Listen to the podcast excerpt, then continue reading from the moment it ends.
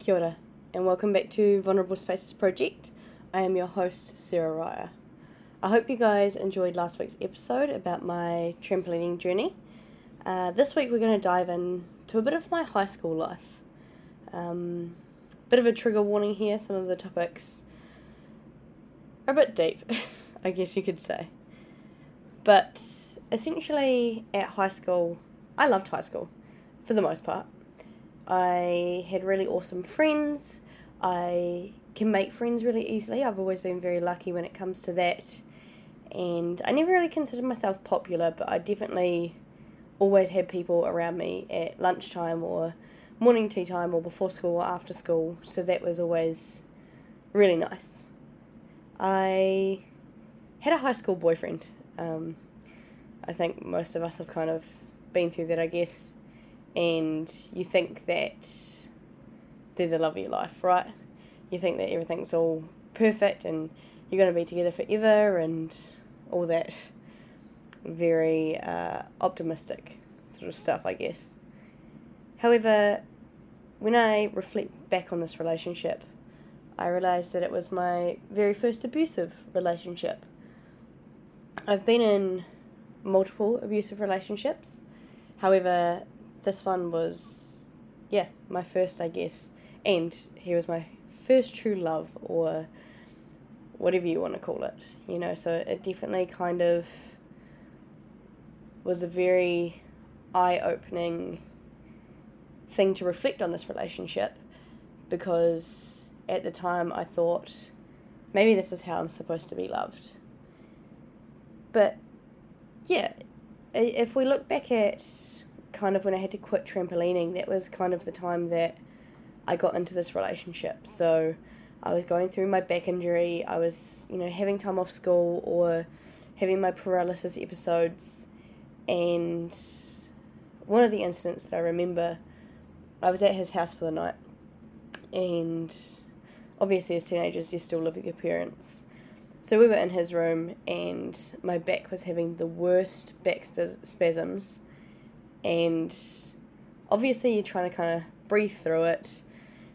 I guess the only thing I can kind of refer it to is, like, relate it to, sorry, is like labour. You know, you're trying to breathe through it, you're making the occasional kind of grunt or moan or things like that. And I remember him just having a massive go at me because his parents are going to think that we're having sex.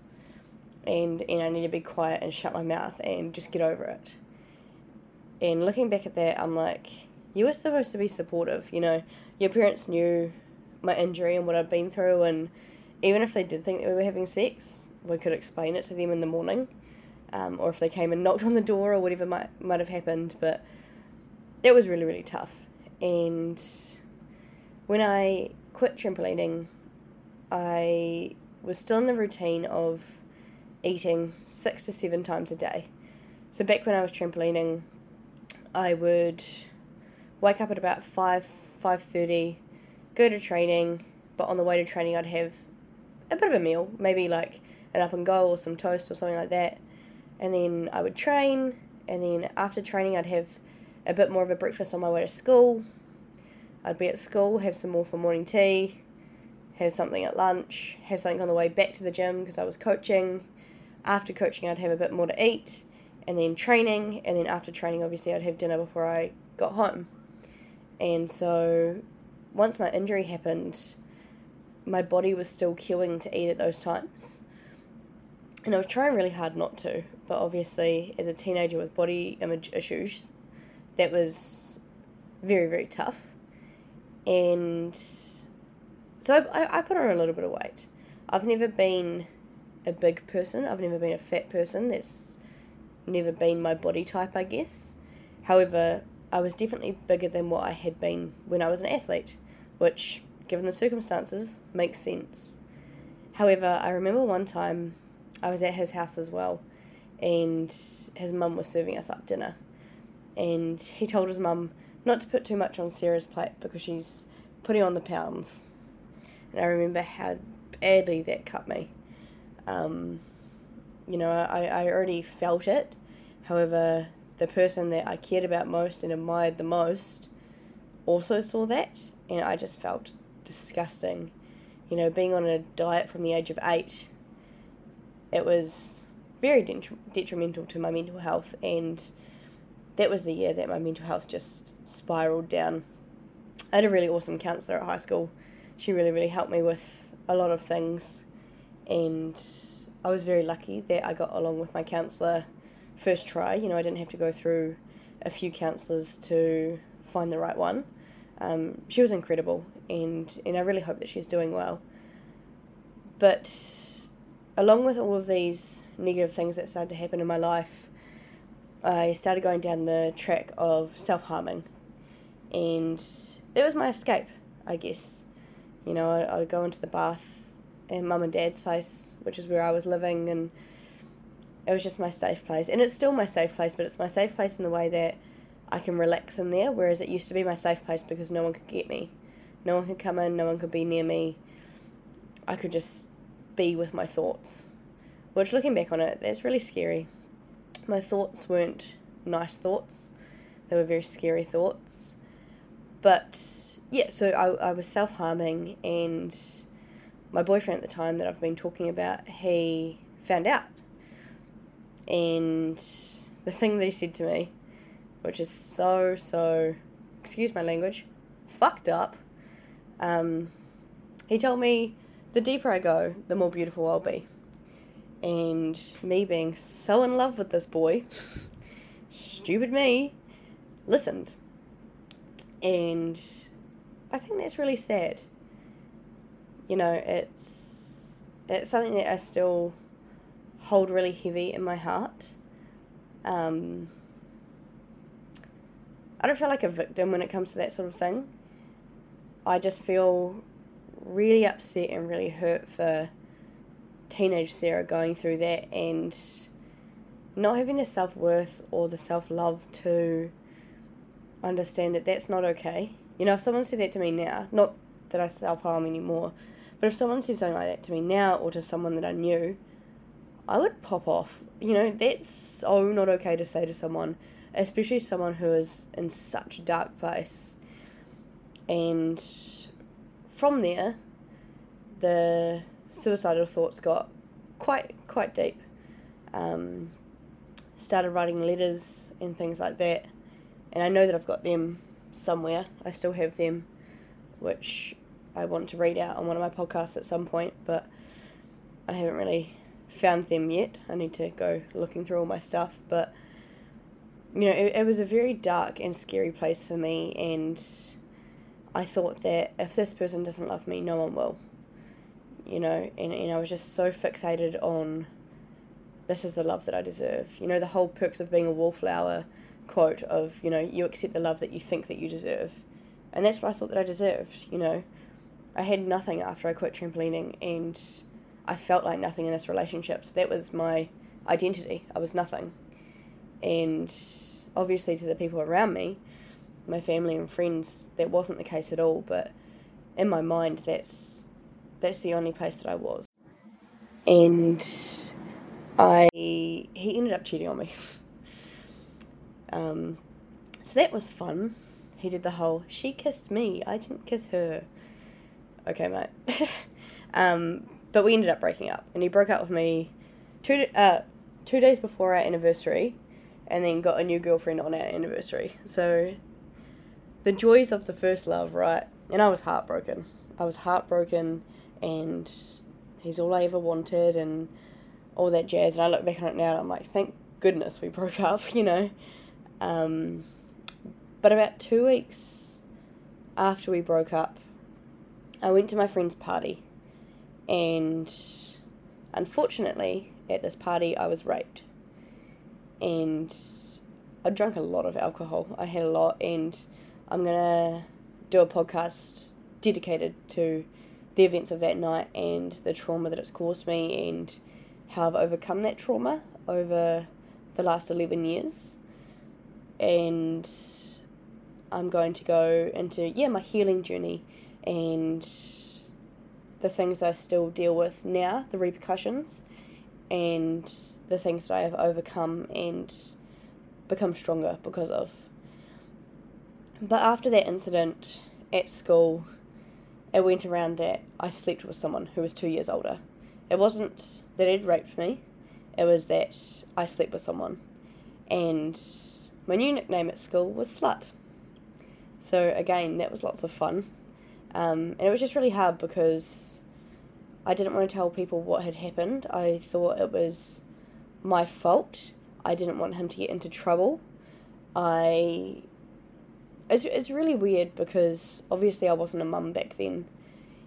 But all I was thinking was I don't want to go to the cops because I don't want his mum to find out what her son is. You know, like she's tried to raise this kid and he's gone out and done that. And so I kept my mouth shut and I just took that label on, I guess. And so I started looking at new schools, and I found a new school, however, it didn't take mid year enrolments. And this kind of happened about mid year, so I had to wait until the next year until I could start that school.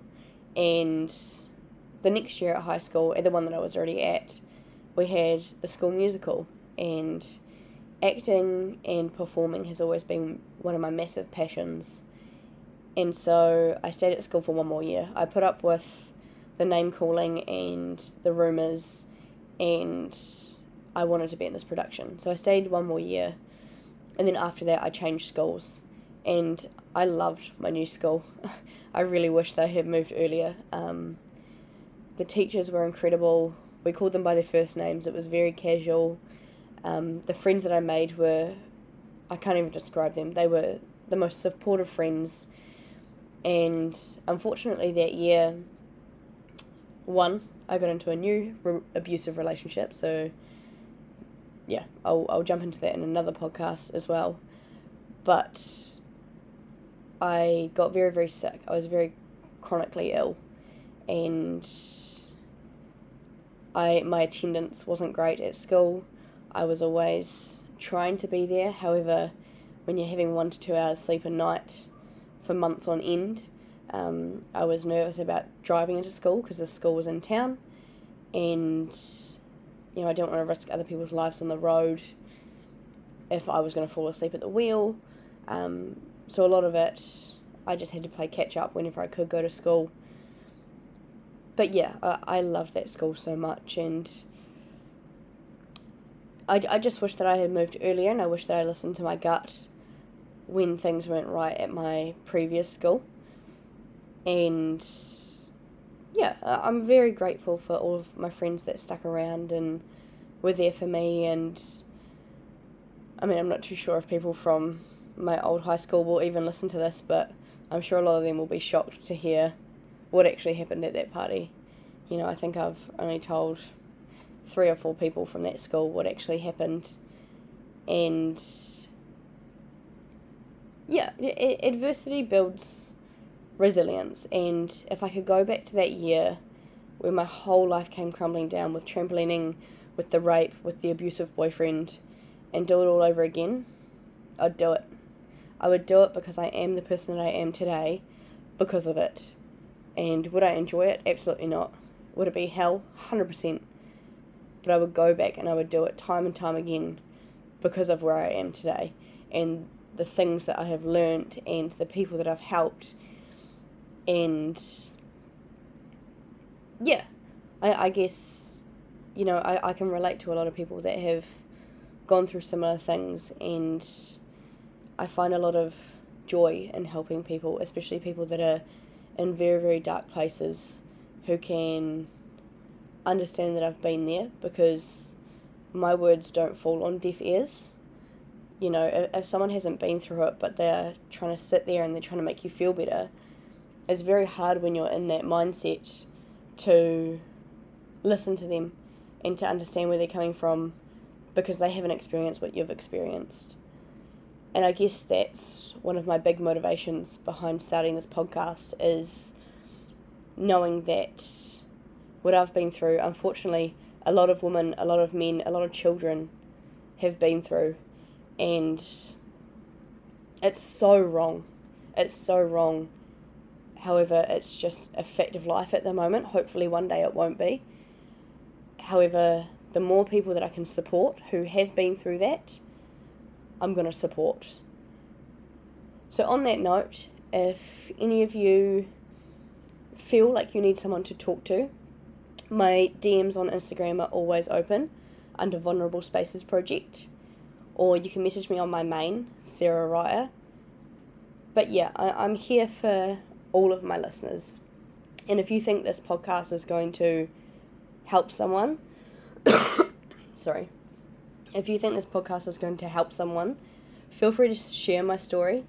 Feel free to send them the link because I'm so willing to let people be heard and just sit there and be a safe place. And if they want me to talk, I'll talk. If they want me to sit there in silence and just hold them, I'll do that.